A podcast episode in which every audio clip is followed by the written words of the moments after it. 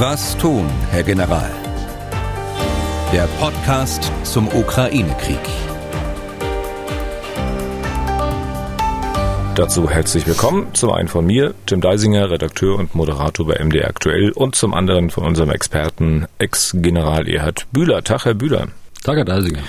In diesem Podcast sprechen wir über den Krieg in der Ukraine, über die aktuellen Entwicklungen dort und auch über die Dinge, die dieser Krieg so mit sich bringt und nach sich zieht. Alles vornehmlich natürlich aus militärischer und militärpolitischer Sicht. Themen heute. Nochmal einiges zu den Beschlüssen des NATO-Gipfels. Es halten sich hartnäckig Berichte, wonach die NATO bald über eine schnelle Eingreiftruppe NATO Response Forces, äh, kurz NHF, von 300.000 Mann verfügen soll. Derzeit sind es 40.000. Stimmt so nicht, kann ich schon mal kurz sagen. Wir wollen erklären, was die NATO-Beschlüsse wirklich bedeuten.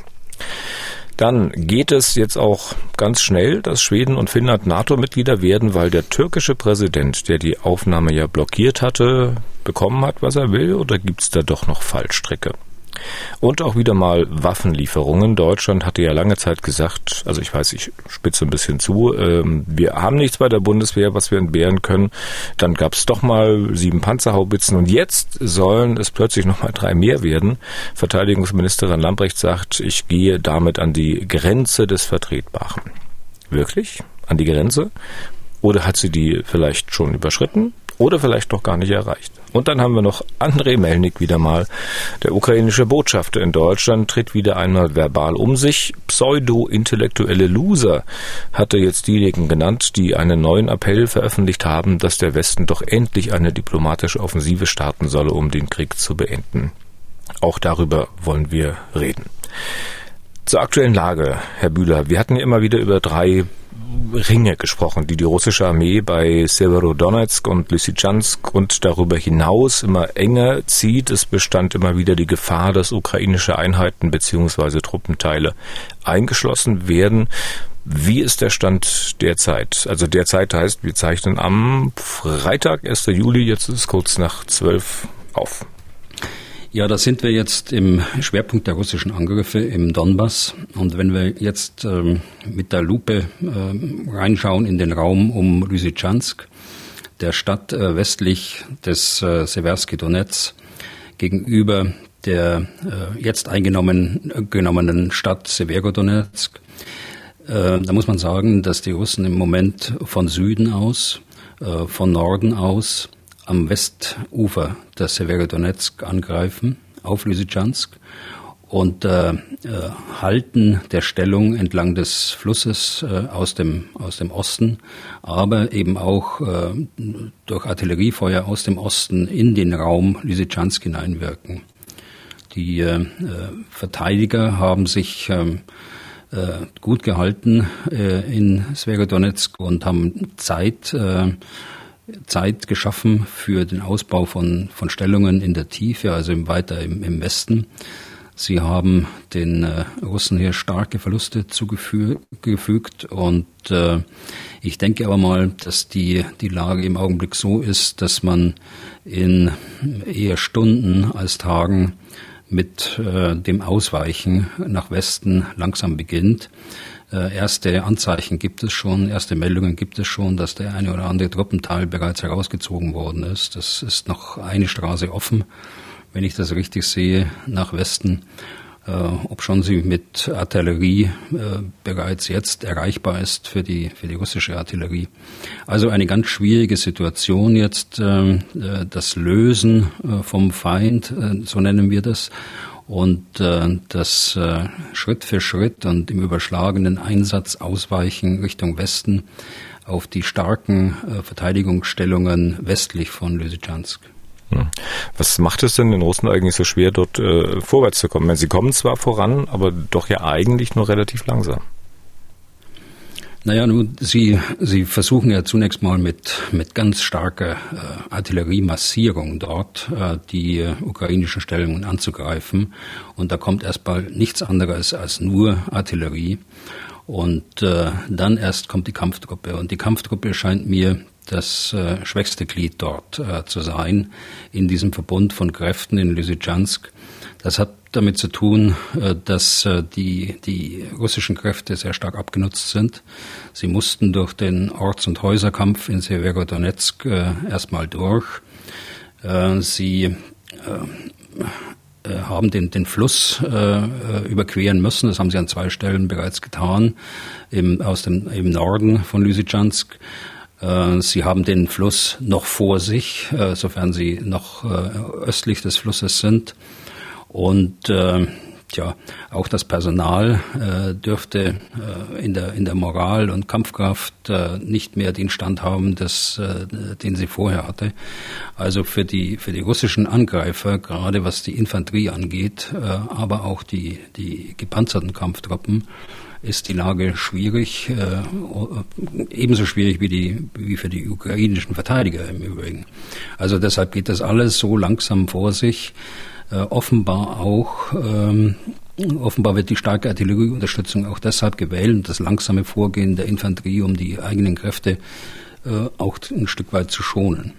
Hm weil die sagten, die Verteidiger, es gab ja auch mal Meldungen, dass es, äh, was die Moral der ukrainischen Truppen betrifft, jetzt auch nicht unbedingt zum Besten bestellt ist. Ne? Durch den äh, dauernden Beschuss der Russen, äh, das ist sicher auch nachvollziehbar, ja. Ja, sicher, das ist nachvollziehbar und äh, man muss ja auch berücksichtigen, dass sie viele erfahrene Soldaten äh, verloren haben äh, in diesem Kampf im, im Donbass und da sind junge und schlechter ausgebildete, wenig kampferfahrene natürlich kein Ersatz. Mhm. Dann schauen wir mal Richtung Nordwesten. Dort liegt Kharkiv. Dort, das hatten Sie immer wieder auch ein bisschen erklärt, versuchen ukrainische Truppen Verbindungslinien der Russen von Belgorod kommend, also so Nachschublinien zu stören. Inwieweit gelingt Ihnen denn das?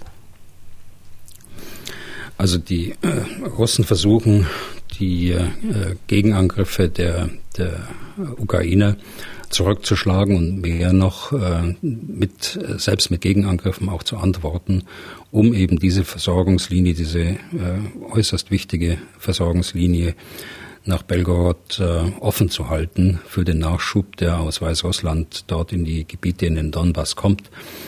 Äh, die, die Aktivitäten, die Kampfaktivitäten sind äh, dort wesentlich geringer als äh, im Bereich des Donbass. Das liegt an der großen Massierung im Donbass und an der Ausdünnung der Kräfte, an der zwangsläufigen Ausdünnung der Kräfte, die dort bei Kharkiv eingesetzt sind. Also dort oben in, in Kharkiv sehen wir zusammengefasst ein eher statisches Bild und wenig Bewegung. Hm. Äh, ganz kurze Frage, das wollte ich Sie eigentlich letztens äh, schon fragen. Äh, es macht so ein bisschen mitunter den Eindruck, als würde Russland versuchen, Belarus ähm, weiß nicht, in den Konflikt hineinzuziehen oder sich dort irgendwie auf irgendetwas vorzubereiten. Wir haben ja die Meldung gehabt, dass Russland ähm, Iskander-Raketen an Belarus äh, liefert. Sehen Sie da äh, irgendwelche Gefahren? Also Belarus hat ja kein stabiles System. Belarus hat eine starke Oppositionsbewegung im Land. Und äh, das muss der Machthaber Lukaschenko äh, berücksichtigen. Und das berücksichtigt er wohl auch. Er hat ja über Wochen und Monate äh, versucht, sich dort rauszuhalten. Er hat zwar Territorium zur Verfügung gestellt für den Aufmarsch und äh, stellt Territorium zur Verfügung für die Versorgung jetzt äh, der russischen Truppenteile in der Ukraine. Aber mir ist es immer gelungen, dem Druck standzuhalten, selbst aktiv dort äh, mit einzugreifen. Äh, selbst ähm, äh, nur durch, durch Bindung von, von ukrainischen Truppenteilen wenn man Truppenteile aus Weißrussland an der Grenze hat, muss man natürlich zwangsläufig auch darauf reagieren, auch wenn keine Angriffsbewegungen da sind. Aber selbst das findet ja so nicht statt. Also er laviert da ähm, äh, zwischen, zwischen äh, auf der einen Seite nachgeben gegenüber Putin und auf der anderen Seite dann Rücksicht nehmen auf die fragile innenpolitische Lage im Land. Was die äh, Eiskender-Raketen angeht, das sind ja Raketen, die 500 Kilometer äh, plus äh, schießen können. Sie können nuklear bewaffnet werden. Äh, ich glaube aber nicht, äh, dass Russland äh, Nuklearwaffen an Weißrussland liefern würde, wenn es überhaupt Eiskender-Raketen an Weißrussland in, in absehbarer Zeit gibt. Denn auch diese werden äh, endlich sein äh, bei dem hohen Verbrauch insgesamt äh, an Raketenmunition, das die Russen im, im Krieg in der Ukraine haben. Hm. Dann noch ein kurzer Blick in Richtung Süden. Zunächst mal Odessa, dort soll eine Rakete in ein Wohnhaus, ein Wohnblock eingeschlagen sein. Gekämpft wird bei Odessa ja eigentlich nicht. Äh, Gibt es da irgendwas, von dem man sagen könnte, aus Sicht der Russen zumindest erklärbar, dass sie es angreifen? Also ich meine, Wohnhaus, Wohnblock sicherlich nicht. Ja, sie führen ja da immer ins Feld, dass sie irgendwelche militärischen Anlagen angreifen wollten. Aber letztlich treffen sie äh, zivile Ziele. Und wir haben das gesehen äh, vor wenigen Tagen in Kiew mit dem größten äh, Raketenangriff äh, seit Monaten auf Kiew. Wir haben es gesehen in Krementschuk bei dem Einkaufszentrum. Äh, wir haben es jetzt gestern auch gesehen in Mikolajew und in Kharkiv und äh, jetzt eben auch in Odessa mit 18 Toten, die heute Morgen da gemeldet worden sind. Einschlag in ein Wohnhaus. Das sind Terrorangriffe auf die Bevölkerung, um den Willen der Bevölkerung äh, zu brechen. Das sind Angriffe auf zivile Ziele, die entweder bewusst herbeigeführt werden oder aber man nimmt äh, den Schaden billigend in Kauf, äh, wie ich neulich schon mal äh, mhm. gesagt habe. In jedem Fall ist es äh, ein Terror gegen die Bevölkerung und ist durch nichts, aber auch gar nichts äh, zu rechtfertigen. Wie der ganze Krieg eigentlich nicht. Ne? Ja, ja, natürlich. Ja. Weil wir im Süden sind. Die äh, Russen sind nicht mehr auf der Schlangeninsel. Moskau sagt, äh, wir sind dort weg als Zeichen des guten Willens. Andere Quellen sprechen davon, dass die Russen vertrieben wurden. Aus Ihrer Sicht, was, was ist da passiert? Also die Schlangeninsel ist ähm, ein, ein, äh, hat eine operativ wichtige Lage. Einmal um die Seewege zu kontrollieren nach, ähm, nach Odessa, aber noch viel wichtiger, um den äh, Schutz der Schwarzmeerflotte vor Bedrohung aus der Luft sicherzustellen. Und äh, die Russen haben nach der Eroberung dort äh, Sensoren installiert, also Radargeräte zum Beispiel. Äh, sie haben äh, Luftabwehrraketen stationiert mittlerer Reichweite, das sind 100 äh, Kilometer etwa. Äh, und äh, sie haben wohl kleinere Luftabwehrraketen auch für den Eigenschutz. Was da passiert ist, ist, dass in den letzten Tagen, ohne dass groß das gemeldet worden ist und ohne dass das groß auch vom Generalstab, vom ukrainischen Generalstab bekannt gemacht worden ist, dass man die Insel beschossen hat mit äh, Waffen, die jetzt zur Verfügung stehen. Es steht in Rede die, der Einsatz der, der Mehrfachraketenwerfer aus den USA, äh, der Panzerhaubitze aus, äh, aus Frankreich, äh, Cäsar und natürlich auch eigene äh, Raketen, die die Ukraine im Bestand hat. Und man hat äh, gestern wohl erreicht, dass man die, die gerade geschilderten Einrichtungen, die Sensorik und die Raketenstellungen zerstört hat. Und daraufhin sind die, die Russen ähm, ausgewichen. Also, äh, sie haben die Insel verlassen. Ich halte dieses Argument äh, der, des Zeichen des guten Willens für vorgeschoben. Das ist, die sind tatsächlich äh, verdrängt worden. Ob das auf äh, Dauer so bleibt, äh, das äh, wird man sehen. Hm. Zu dem strategisch Wichtigen muss ich noch mal kurz fragen. Ich habe gestern, glaube ich, gelesen, äh, dass es angeblich ein internes Bundeswehrpapier gibt, äh, in dem die Bundeswehr, wer auch immer, äh, analysiert, ach, ich sage mit meinen Worten, ach, die Schlangeninsel ist nicht so wichtig. Ähm, das widerspricht ja völlig dem, was Sie sagen. Ja, wissen Sie, also ich kommentiere ungern geheime Papiere, die irgendeinem Journalisten zugesteckt worden sind, weil es immer problematisch ist, weil man den Gesamtkontext nicht kennt äh, des Papiers. Man kennt die Fragestellung nicht, unter der die geschrieben ist. Äh, man kennt die äh, Fakten nicht, die zweifellos in dem Papier drinstehen. Sind die auch wirklich äh, richtig rübergebracht worden? Ich sage nur meine Meinung dazu. Die, äh, die Insel ist tatsächlich vielleicht nicht strategisch wichtig für den, für den gesamten Kriegsverlauf, aber operativ natürlich immens wichtig, gerade was äh, die, die Verstärkung des Schutzes gegen Bedrohung aus der Luft angeht. Vor allen Dingen äh, seit dieses Flaggschiff, äh, die Moskwa, versenkt worden ist. Eine deren Haupt, Haupt, Hauptaufgaben war eben, die, die Flotte zu schützen vor dieser Bedrohung aus der Luft. Und nachdem das Schiff weg ist, muss man sich äh, weitere Plattformen suchen. Man hat die Gasplattformen, die Gasfördertürme äh, genommen, die dann von der Ukraine auch angegriffen worden sind. Sie waren ja auch ehemals ukrainische Plattformen äh, und eben auch die Schlangeninsel. Und deshalb sage ich, habe ich vorhin so eingeworfen, ob das so bleibt, ähm, muss man sehen. Denn wenn die Ukrainer jetzt die, die Insel wieder besetzen, ähm, dann wird es andersrum gehen. Dann wird man versuchen, äh, von, von russischer Seite, von den Schiffen aus, äh, die, die Insel zu greifen und zu bombardieren, um eben zu verhindern, dass die, dass die Ukrainer dort irgendwelche Wirkmittel, also Raketen oder nur Sensoren dort installieren. Wer, wer, sich kurz fragt, was mit diesen Gasplattformen eigentlich war, wenn Sie sagen, das haben Sie auch nicht das erste Mal gesagt, die sind äh, früher ukrainisch gewesen, da muss man dazu sagen, die sind schon eine ganze Weile sozusagen in russischer Hand. Also als 2014 die äh, Krim da annektiert wurde, hat man auch diese Gasplattformen besetzt genau. und äh, empfindet die nun als ähm, russisch. Ähm, wenn Sie sagen, die Schlangeninsel hat äh, dann zumindest eine operative Bedeutung. Die Verkündung der Russen, die klang ja fast so, also so, wir sind jetzt dort weg, äh, jetzt könnt ihr euer Getreide über den Hafen von Odessa exportieren. Ähm, würde es das denn tatsächlich einfacher machen? Also ich sage ich sag ja, es ist ein, ein vorgeschobenes Argument. Denn die Blockade äh, wird ja nicht durch die Insel äh, gewährleistet, äh, sondern die Blockade wird durch die Schiffe äh, in erster Linie gewährleistet und die Schiffe sind ja nach wie vor da. Äh, sie sind nur weiter draußen und können nach wie vor äh, blockieren. Es müssen andere Voraussetzungen im Übrigen auch getroffen werden. Der, die Hafenzufahrten nach Odessa sind aus gutem Grund vermint von den Ukrainern um äh, die, die Stadt äh, Odessa und ihren wichtigen Hafen zu schützen.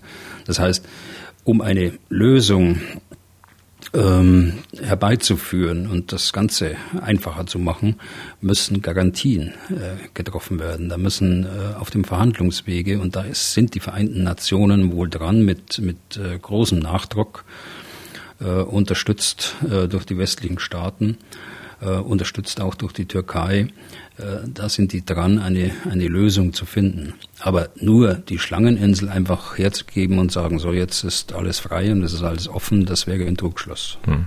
Unser Hörer Tobias treibt im Zusammenhang mit der Schlangeninsel auch die Frage um, ob das vielleicht gar ein Anzeichen sein könnte, dass die Russen möglicherweise nicht mehr vorhaben, den gesamten Süden der Ukraine zu besetzen. Hm. Was meinen Sie? Ja, Herr Tobias äh, hat jetzt äh, unser Gespräch nicht mitverfolgen können, als er die Frage gestellt hat. Ähm, sie erübrigt sich deshalb, äh, weil die Russen tatsächlich verdrängt worden sind von, von der Insel. Und selbst wenn es nicht so wäre, dann glaube ich nicht, dass man von den ursprünglichen Kriegszielen abgerückt ist. Die hat man nach wie vor. Man kann sie zurzeit nur nicht verfolgen. Man hat zurzeit den operativen Schwerpunkt in, im Donbass äh, gesetzt. Die anderen Frontabschnitte sind weitgehend ausgedünnt. Sie sind, äh, da ist äh, der Angriff zum Stehen gekommen. Da ist man zur Verteidigung übergegangen. Also, äh, wenn die Voraussetzungen wieder da sind, wird das weitergehen. Da gibt es für mich überhaupt keine Frage. Okay. Dann äh, schauen wir mal kurz auf den NATO-Gipfel von dieser Woche. Die Beschlüsse dort hatten wir am Dienstag schon mal thematisiert. Äh, fangen wir mal mit dem Beitritt Schwedens und Finnlands an.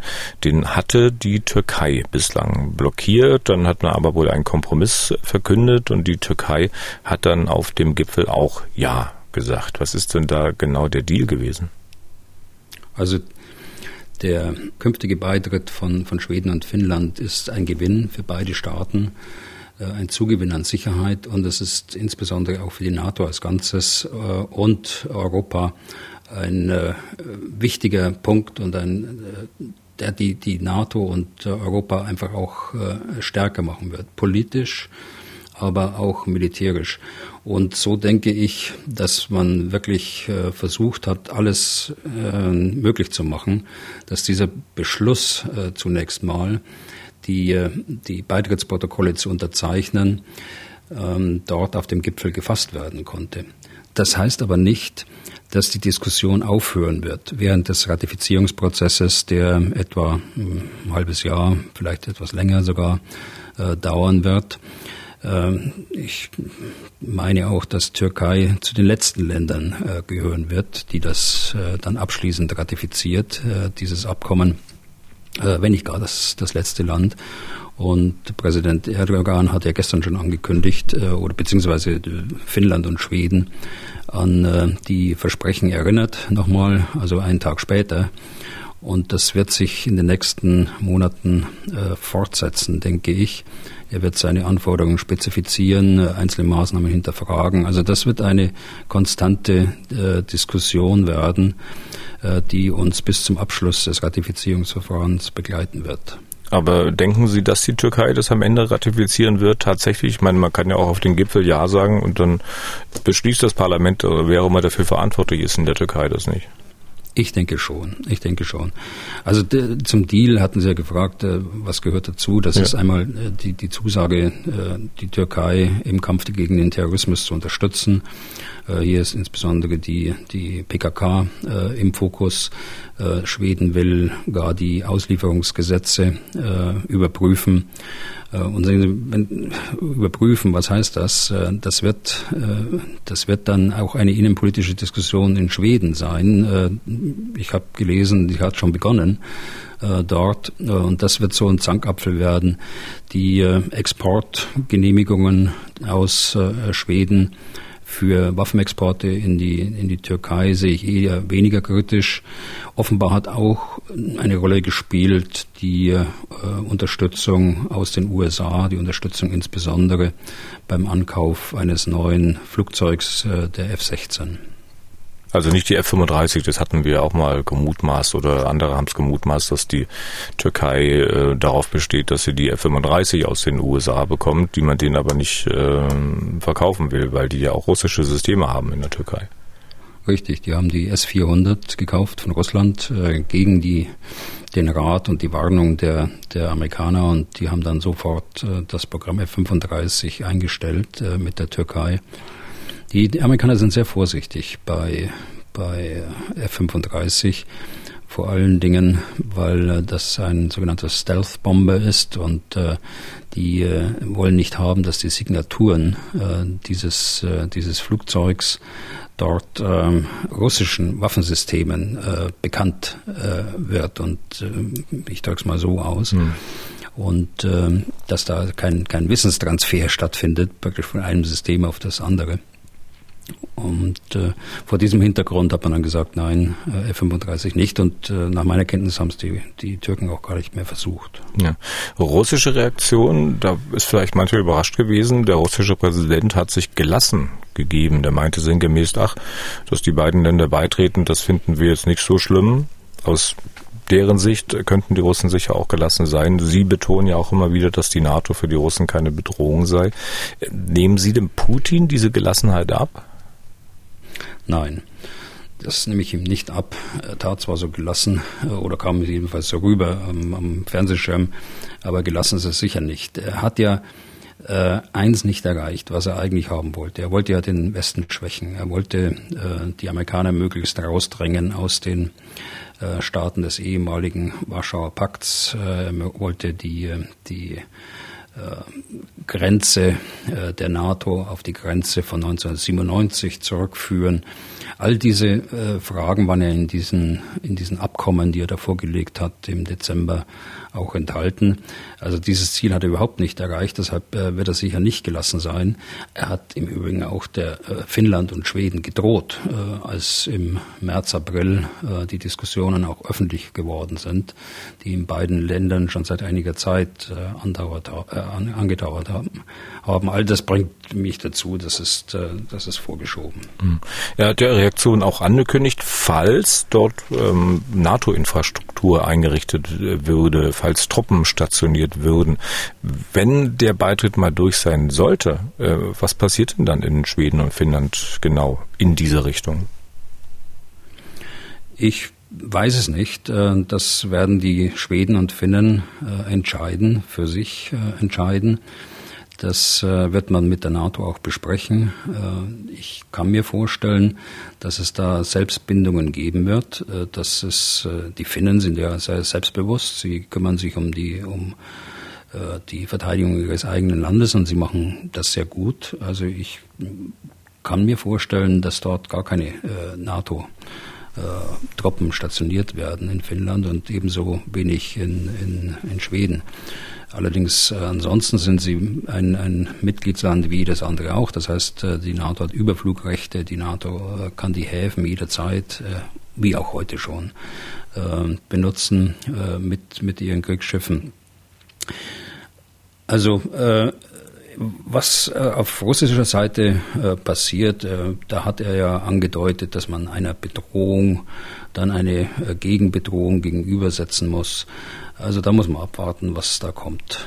Hm. Ich glaube aber, da wird man sehr in den beiden Ländern sehr umsichtig äh, an die Frage herangehen, ob man Stationierung von, also permanente Stationierung von von anderen NATO-Staaten auf äh, in Finnland und äh, in Schweden zulässt. Hm. Ähm, Russland und damit zu einem anderen Schwerpunkt äh, beim NATO-Gipfel. Russland ist ja in der NATO-Doktrin jetzt auch ganz offiziell kein Partner mehr. Man sieht in Russland die größte Bedrohung für das Bündnis, reagiert entsprechend. Stichwort schnelle Eingreiftruppe, NATO Response Forces, kurz NRF.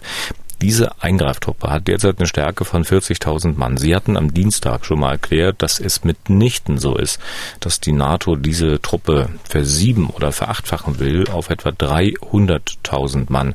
Wenn ich jetzt allerdings durch die ganzen Newsportale gehe, dann ist in den allermeisten aber genau das nach wie vor zu lesen. NAF, künftige Stärke 300.000 Mann.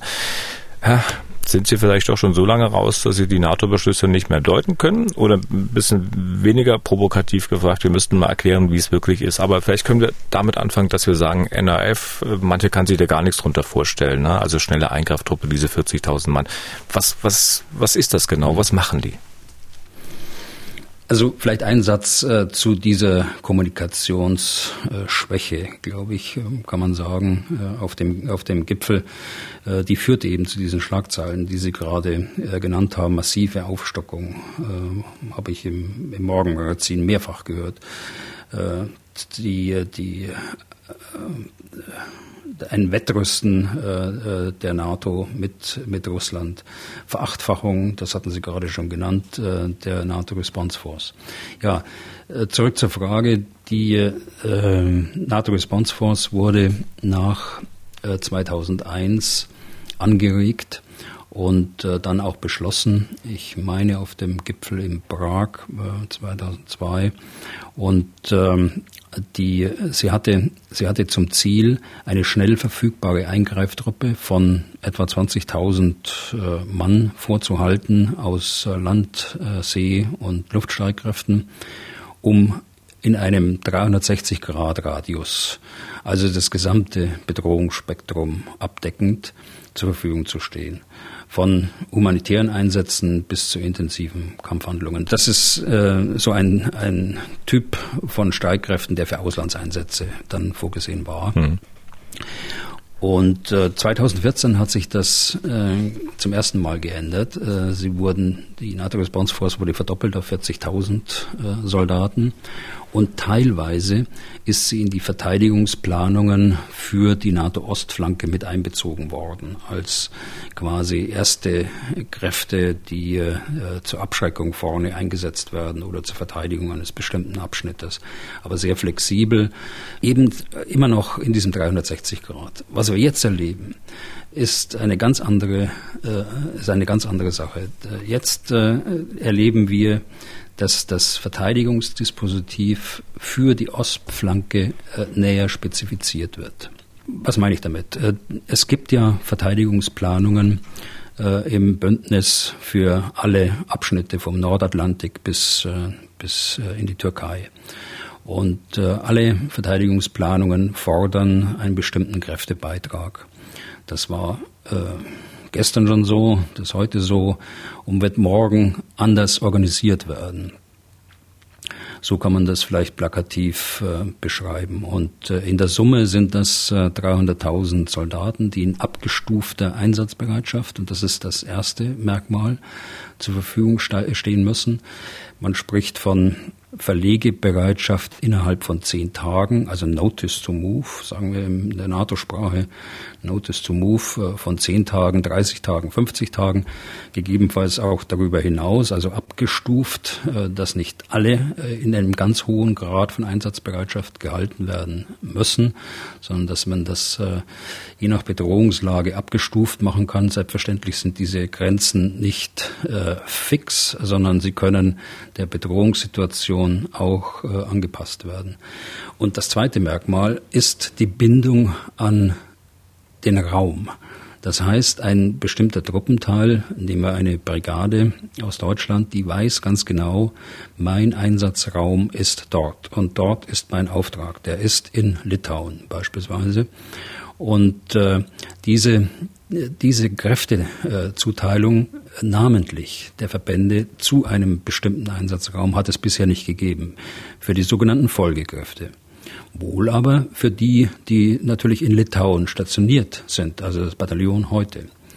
Also so äh, ergibt sich eben dieses Dispositiv äh, von 300.000 Soldaten, die heute schon da sind. Das sind keine zusätzlichen, sie sind da. Sie werden anders organisiert, sie werden gegliedert nach Zeit und sie werden gegliedert nach vorgesehenem Raum. Äh, das macht alles Sinn und ähm, so geht Verteidigungsplanung. Ja. Darf, ich kurz, hm? darf ich kurz zwischenfragen, wenn Sie sagen, die wissen dann schon, wo sie eingesetzt werden. Das hat ja da quasi dann auch Vorteile. Also wenn man jetzt übt sozusagen für einen möglichen Einsatz, dann kann man sozusagen auch schon mit den echten Karten und so weiter üben und kann sich quasi im Kopf oder auch in Wirklichkeit schon mit dem Gelände vertraut machen. Ja, genau. Äh, das ist so und mehr noch. Also wenn Sie als Brigade in, in Litauen vorgesehen sind, dann ist es gut, wenn Sie Litauen kennen, wenn Sie mhm. äh, auch gesetzliche Grundlagen im Übrigen in, in, Litauen kennen, wenn, die, wenn Sie die Gesellschaft äh, dort kennen, wenn Sie die äh, geschichtlichen Hintergründe kennen, ähm, besondere ähm, Geländeherausforderungen und, und, und auch das Gegenüber äh, kennen und äh, studieren können. Denn dort auf der anderen Seite der Grenze liegen ja äh, dann auch Verbände, die äh, gegebenenfalls eine Bedrohung darstellen können. Also diese feste Zuordnung, feste Bindung hat es in der NATO während der Auslandseinsätze nicht gegeben. Das äh, Stichwort war Regionalisierung. Äh, das war verpönt. das zu sagen, noch verpönt, ich erinnere mich im Jahr 2019 oder 2018 war es dass er mir sagte von hoher Stelle, äh, also das äh, Wort Regionalisierung bitte nicht verwenden, obwohl es, obwohl es militärisch äh, natürlich auf der Hand liegt. Ich kann ja. nur das verteidigen, das ich auch kenne. Kurz zu den 300.000 Mann und zu der abgestuften Einsatzbereitschaft gefragt. Das heißt aber, dass ein großer Teil dieser 300.000 Mann auf keinen Fall so schnell einsatzbereit sein muss wie die 40.000 der NAF, die es jetzt gibt. Das kann man, das kann man sicher so sagen. Ja. Wo es auch, wobei es auch in der, in der NRF eine, eine abgestufte Einsatzbereitschaft gibt. Äh, die NRF wird mh, mm, adaptiert werden. Das sagte der NATO-Generalsekretär auch. Ich glaube, er ist da nur nicht so richtig verstanden worden, weil es sofort verknüpft worden ist mit den 300.000 Soldaten. Die NRF wird adaptiert werden. Meine Prognose ist, äh, wir brauchen eine NRF, um auch andere äh, Herausforderungen bewerkstelligen zu können. Denn aus diesem Ostflankendispositiv, nenne ich es jetzt mal, ähm, kann man ja nicht Kräfte rausziehen, wenn man sie äh, aus irgendwelchen Gründen plötzlich in Mali braucht oder in anderen Truppenteilen. Das heißt, es muss eine gewisse äh, strategische Reserve auch geben, äh, so dass ich glaube, dass äh, die NRF vielleicht unter einem anderen Namen, aber und adaptiert, äh, aber erhalten bleibt, aber eher kleiner wird als äh, größer. Hm. Sie sehen mir nach, dass ich nochmal kurz nachstochere. Sie hatten den NATO-Generalsekretär gerade erwähnt und hatten gesagt, der sei nicht richtig verstanden worden. Besteht darin die Kommunikationspanne, dass alle, die sozusagen ihm zugehört haben, ihn nicht richtig verstanden haben? Oder ähm, ist auch der, der, der, der, der Aussendende der Botschaft sozusagen ein bisschen mitverantwortlich? Also ich glaube, das ist äh, beidseitig. Ich will da dem, dem äh, Generalsekretär, der hatte eine harte Woche, äh, gar nicht anlasten, um Gottes Willen. Äh, das äh, ist sicher ein Sender-Empfänger-Problem und äh, kann auch gewesen sein, dass man, dass man äh, von einiges, einigen Seiten in der NATO eben auch mehr gewollt hätte eigentlich als dieses Modell des Aufwuchses wir wissen ja, die baltischen Staaten wollten eine permanente Stationierung im Baltikum haben. Äh, das ist es nicht geworden. Es bleibt also bei, der, bei dem Gefechtsverband vielleicht geringfügig verstärkt aber es wird eine Brigade geben, äh, die diesen Gefechtsverband dauerhaft stellt, der die Rotation äh, sicherstellt, der dort, äh, die dort üben kann in Litauen von Zeit zu Zeit und sich verantwortlich fühlt für diesen Auftrag. Und alle anderen Kräfte, die zu dieser Brigade gehören, müssen eben im Zuge sich einer verschlechternden Bedrohungslage ähm, dann herangeführt werden. Und äh, das muss natürlich zeitgerecht äh, geschehen. Das muss man wissen. Wenn man so ein Aufwuchsmodell macht, dann muss man auch zeitgerecht die Entscheidung treffen, bevor die Bedrohungslage äh, so schlecht ist, dass es dann zu spät ist. Hm. Wenn Sie von Brigade sprechen und Litauen, da ist natürlich konkret auch die Bundeswehr äh, gemeint, äh, für die das natürlich auch möglich Weise oder natürlicherweise erheblichen Mehraufwand bedeutet. Kann man das noch ein bisschen konkretisieren, also was das für die Bundeswehr genau bedeutet? Ja, also grundsätzlich müssen wir mit dem Modernisierungsprogramm weiter fortsetzen. Wir müssen die, die Vollausstattung aller Truppenteile äh, sicherstellen, so wie es geplant war und geplant ist jetzt auch mit dem, mit dem Sondervermögen.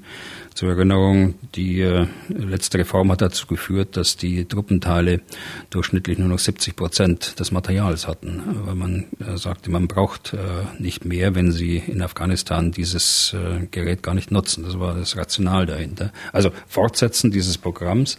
Dann äh, sehe ich ähm, Bevorratung, Munition und Ersatzteile.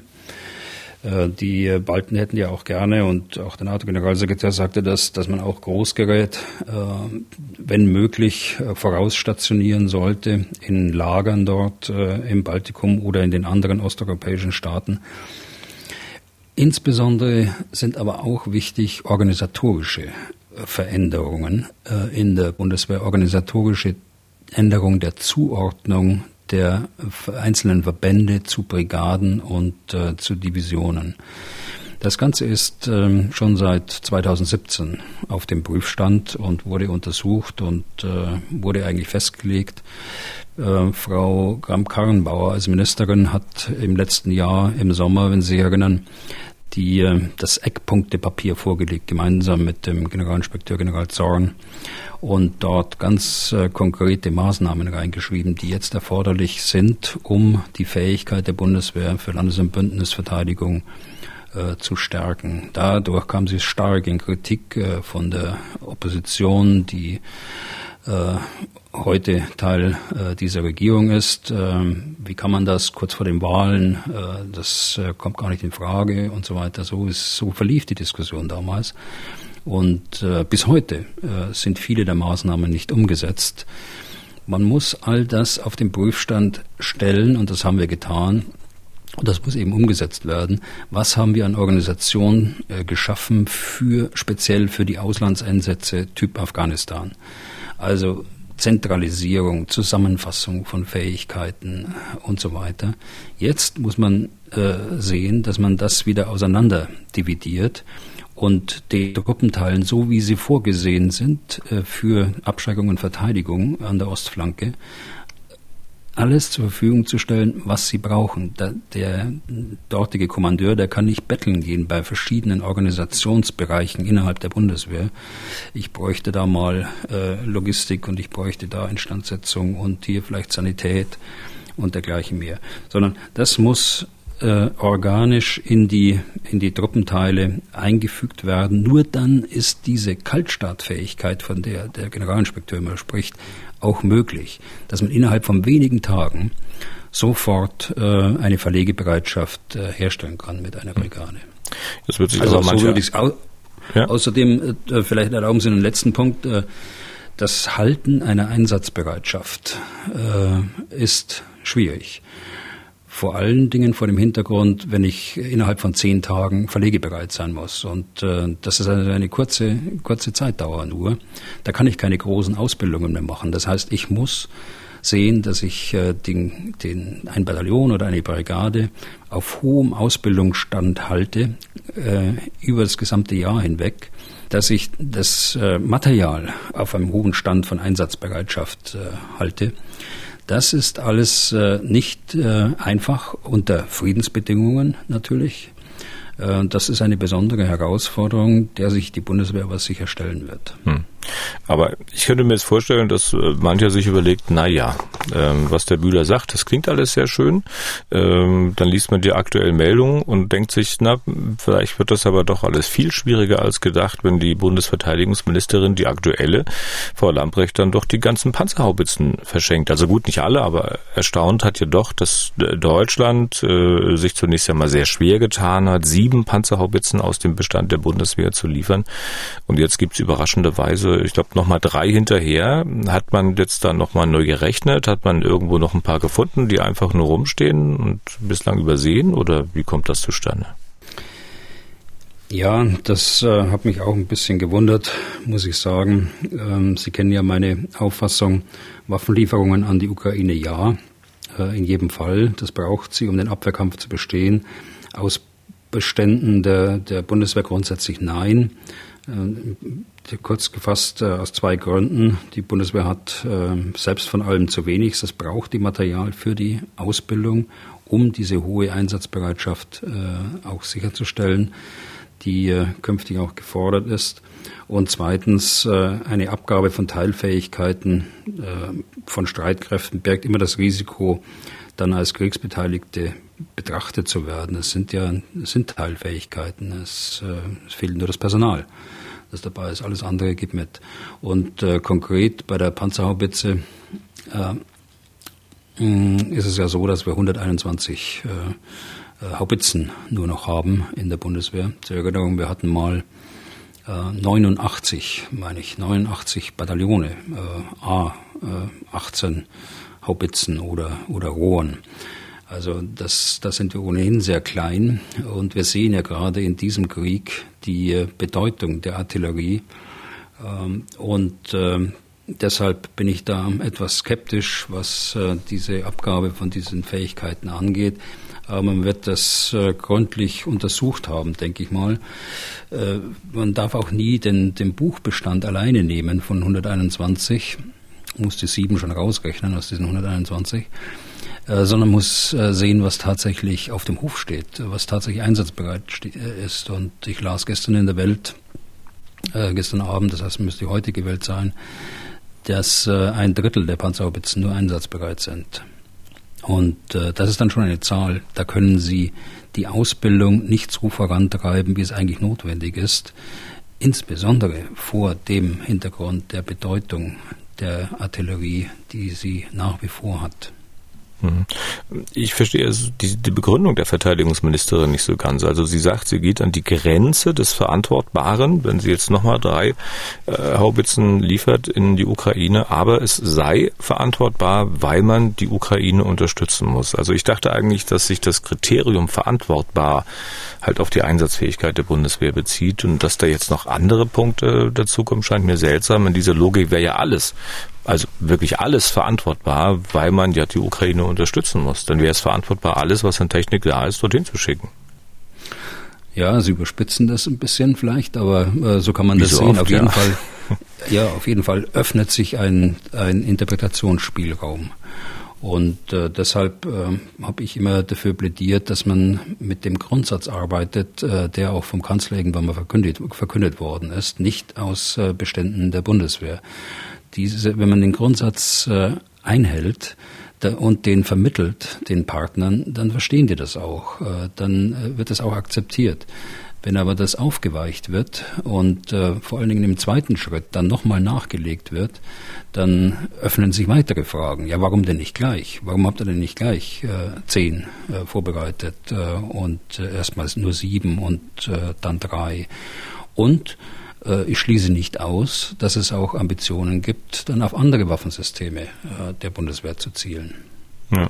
Äh, kommt da die, die Aufforderung auch aus dem eigenen Lande sozusagen. Manche Politiker scheinen diejenigen, die auf die ähm, Einsatzfähigkeit der Bundeswehr bedacht sind, ja generell so ein bisschen nach dem Motto wahrzunehmen, ach, die sollen sich mal nicht so haben. Agnes Strack-Zimmermann, die Chefin des Verteidigungsausschusses, die wird nicht müde zu sagen, also wir haben 350 Marder-Schützenpanzer, davon sollten wir doch 50 abgeben können. Und das kann die Industrie innerhalb eines Jahres kompensieren. Oder äh, der FDP-Parteikollege Kollege von Frau Strack-Zimmermann, Markus Faber, der meinte jetzt, Mensch, Spanien will der Ukraine 10 Leopard 2 geben, die Bundeswehr hat 325 davon, da kann man doch gut und gerne 50 zur Verfügung stellen.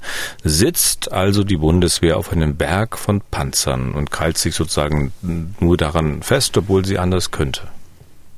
Nein, ganz sicher nicht. Aber Sie sehen an diesen äh, Forderungen, was ich meine, äh, dass wenn man Grundsätze aufweicht, dann äh, kommen automatisch weitere Forderungen auf den Tisch. Ich will das mal deutlich machen an den Panzern. Also es sind äh, nach meiner Kenntnis 40 Panzer, die dort äh, überlegt werden, äh, von, von Spanien abzugeben. Diese Panzer wurden 1995 von Deutschland angekauft und äh, mittlerweile ist die Panzerflotte reduziert worden in Spanien. Man hat nicht den Fehler gemacht, sie zu verschrotten, sondern man hat sie äh, ins Depot gestellt und da stehen sie heute. Äh, das sind also keine Panzer, die aus aktiven Beständen der spanischen Armee kommen, sondern das sind äh, Vorräte, die sie sich halten für irgendwelche Krisenzeiten.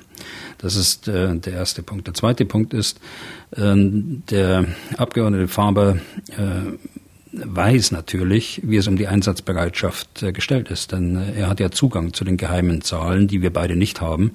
Äh, ich musste gerade die Welt zitieren, aber er hat Zugang. dass die Zahlen liegen in der Geheimschutzstelle. Und wenn ich mir die Panzerflotte anschaue, er spricht von 325, da hat er schon die eingerechnet, die noch in der Umrüstung stehen. Sie wurden von KMW vor einigen Jahren zurückgekauft. Die Entscheidung kommt, ist schon aus 2015, wurde dann 2017 umgesetzt. Das sind so um die 80 Stück, die auf den neuesten Stand äh, Leopard 2A7 äh, aufgerüstet werden.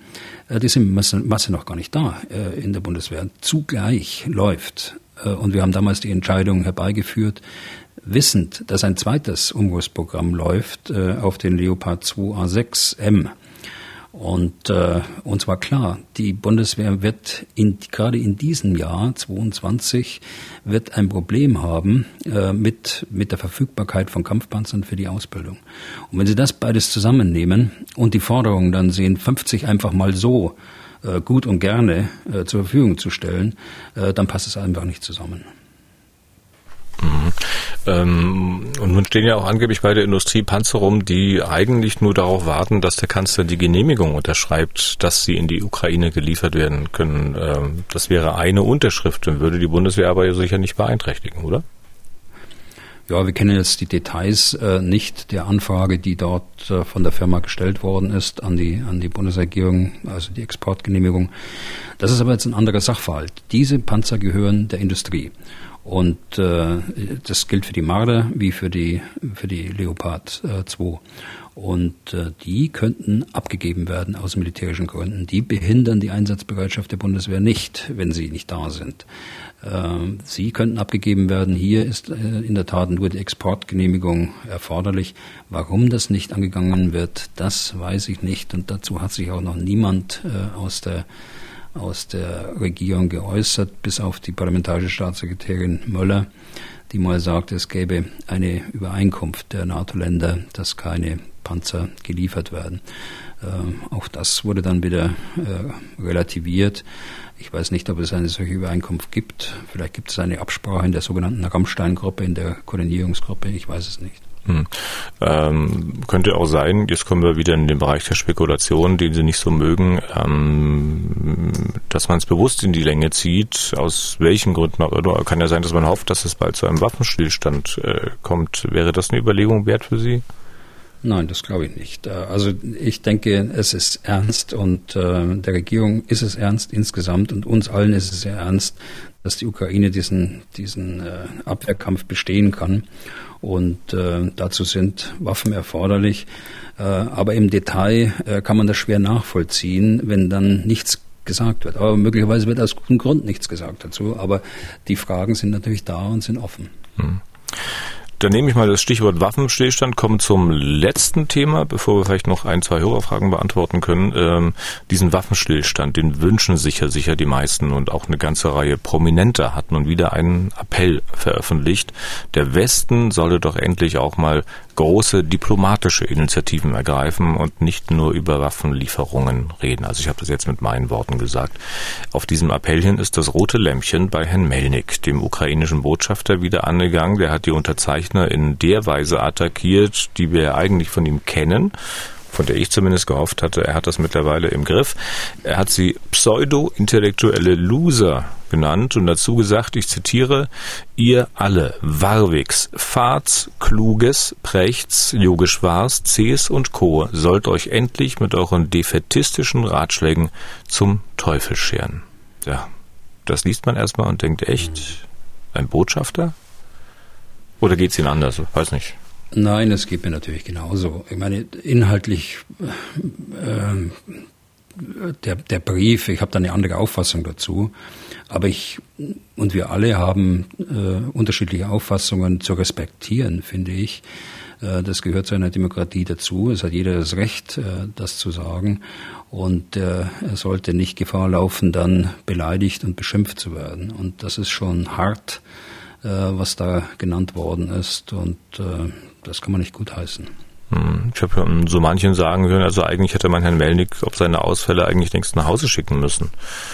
Naja, aber kann man eigentlich nicht, weil was wäre das für ein Signal? Mitten im Ukraine-Krieg verweist Deutschland den ukrainischen Botschafter des Landes. Ja, was macht man? Hat er bis weiter Narrenfreiheit oder?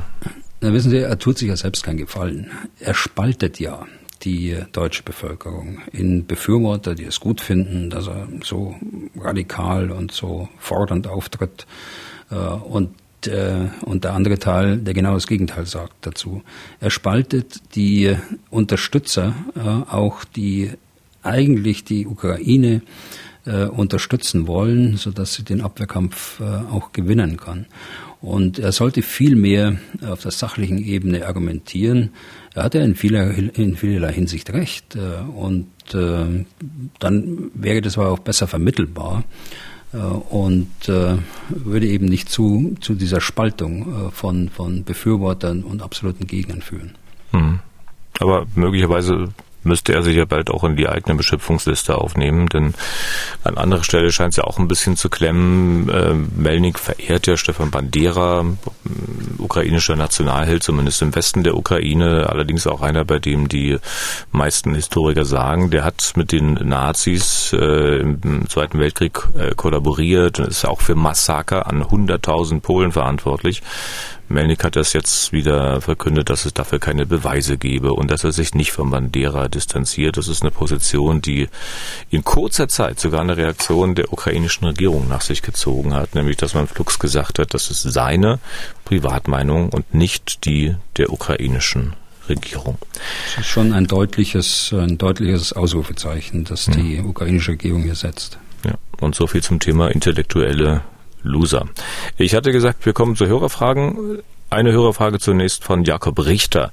Der macht sich Gedanken über die Länge der Frontlinie. Ich zitiere mal, die äh, äh, Frontlänge wird ungefähr mit 1300 Kilometern angegeben. Die Anzahl der eingesetzten Soldaten auf russischer Seite wird mit etwa 200.000 angegeben. Auf ukrainischer wohl genauso viel etwa. Das heißt, es kommen etwa 154 Soldaten auf einen Kilometer Front plus entsprechendes Hinterland. Äh, die Truppen sind aber nie gleichmäßig disloziert. Mir ist schwer erklärlich, wie man mit so wenig Truppen die ganze Front hinreichend besetzen, geschweige denn die Ukraine einnehmen kann. Zieht äh, man das historische Beispiel Zweiter Weltkrieg in der Ukraine heran, dann erscheint die Truppenstärke geradezu klein. Können Sie dazu bitte was sagen mit freundlichen Grüßen? Hm. Also äh, Herr Richter äh, hat ja recht mit diesen 1300 Kilometern, wobei das äh, die Frontlänge mit all ihren Verästelungen sind, äh, ist. Äh, also es ist ja keine gerade Linie, sondern die schwingt ja in großen Bögen und kleinen Verästelungen. Das ist äh, das eine, was man dazu sagen äh, muss. Und das zweite ist eben die Schwerpunktbildung. Die Schwerpunktbildung liegt im Donbass. Dort äh, sind die, die Masse der Truppenteile disloziert. Wer sich das mal ansehen will auf sehr guten Kartenmaterial, der sollte mal auf die Homepage militaryland.net schauen. Wobei äh, ich jetzt da nicht äh, garantiere für die hundertprozentige äh, Exaktheit äh, der Truppenteile, wie sie dort angegeben werden. Sie wird sehr äh, in, mit taktischen Zeichen. Das ist was für, für Experten. Äh, aber man kann es ganz, ganz gut nutzen, weil sie ein gutes äh, Kartenmaterial haben. Also die, die, die Russen haben ihren Schwerpunkt in den Donbass gesetzt. Dort sind, ist die Masse der, der Truppenteile eingesetzt. Zwangsläufig ist der Schwerpunkt der äh, Ukraine natürlich auch dort, um diesen äh, Angriff der Russen abzufangen. Alle anderen Front, Frontabschnitte, die sind ausgedünnt. Äh, die äh, im Norden im, in Kharkiv äh, und insbesondere unten in äh, Mikolajew und äh, Cherson äh, dort finden zwar auch Kampfhandlungen statt, es finden Raketenangriffe statt, es finden Artillerieüberfälle statt, äh, manchmal der eine oder andere kleine Gegenstoß, äh, aber da ist nicht viel Bewegung und da ist auch nicht so viel Truppe, wie sie im Donbass konzentriert ist.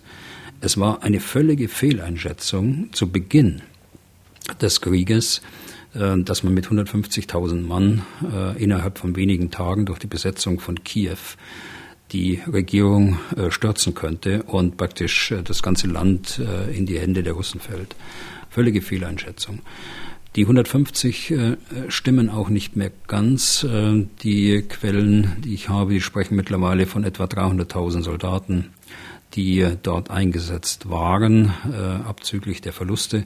Also es ist größer als, auf jeden Fall größer als äh, 150.000 Soldaten.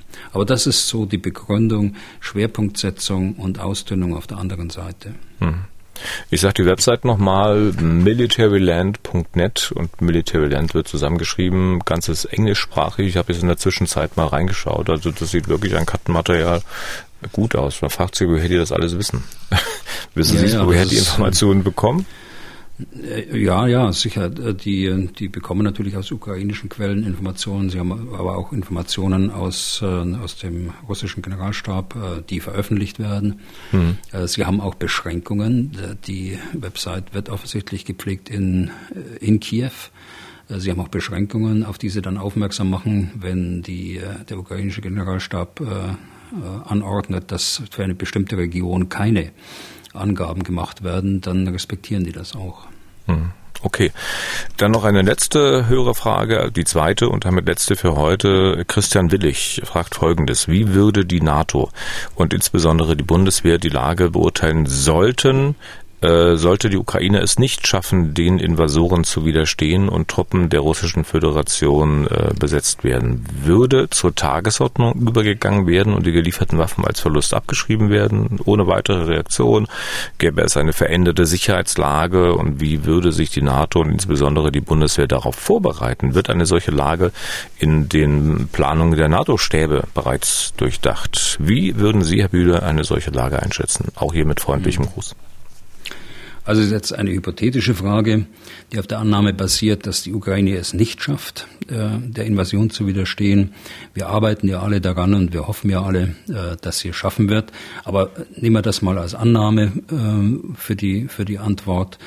Dann kann ich nur sagen, ja, diese Planungen werden bereits durchdacht und wenn Sie sich dieses Kräftedispositiv Ostflanke ansehen, das ja in vollem Umfang erst im Jahr äh, 2023, äh, 2024 verwirklicht sein wird, äh, dann deutet das schon in die richtige Richtung. Das ist schon zukunftsgerichtet. Und man wird in kontinuierlichen äh, Schritten jetzt äh, die, die nächsten Monate und Jahre immer wieder überprüfen, äh, was muss mehr gemacht werden, was kann weniger gemacht werden. Also es ist ein ganz dynamischer Prozess, dieser operative Planungsprozess. Und für die Bundeswehr gilt es natürlich das Gleiche, eine Ebene darunter praktisch unterhalb der NATO, dass sie auf die NATO-Forderungen entweder mehr oder weniger dann auch flexibel reagieren muss. Okay, dann Danke dafür.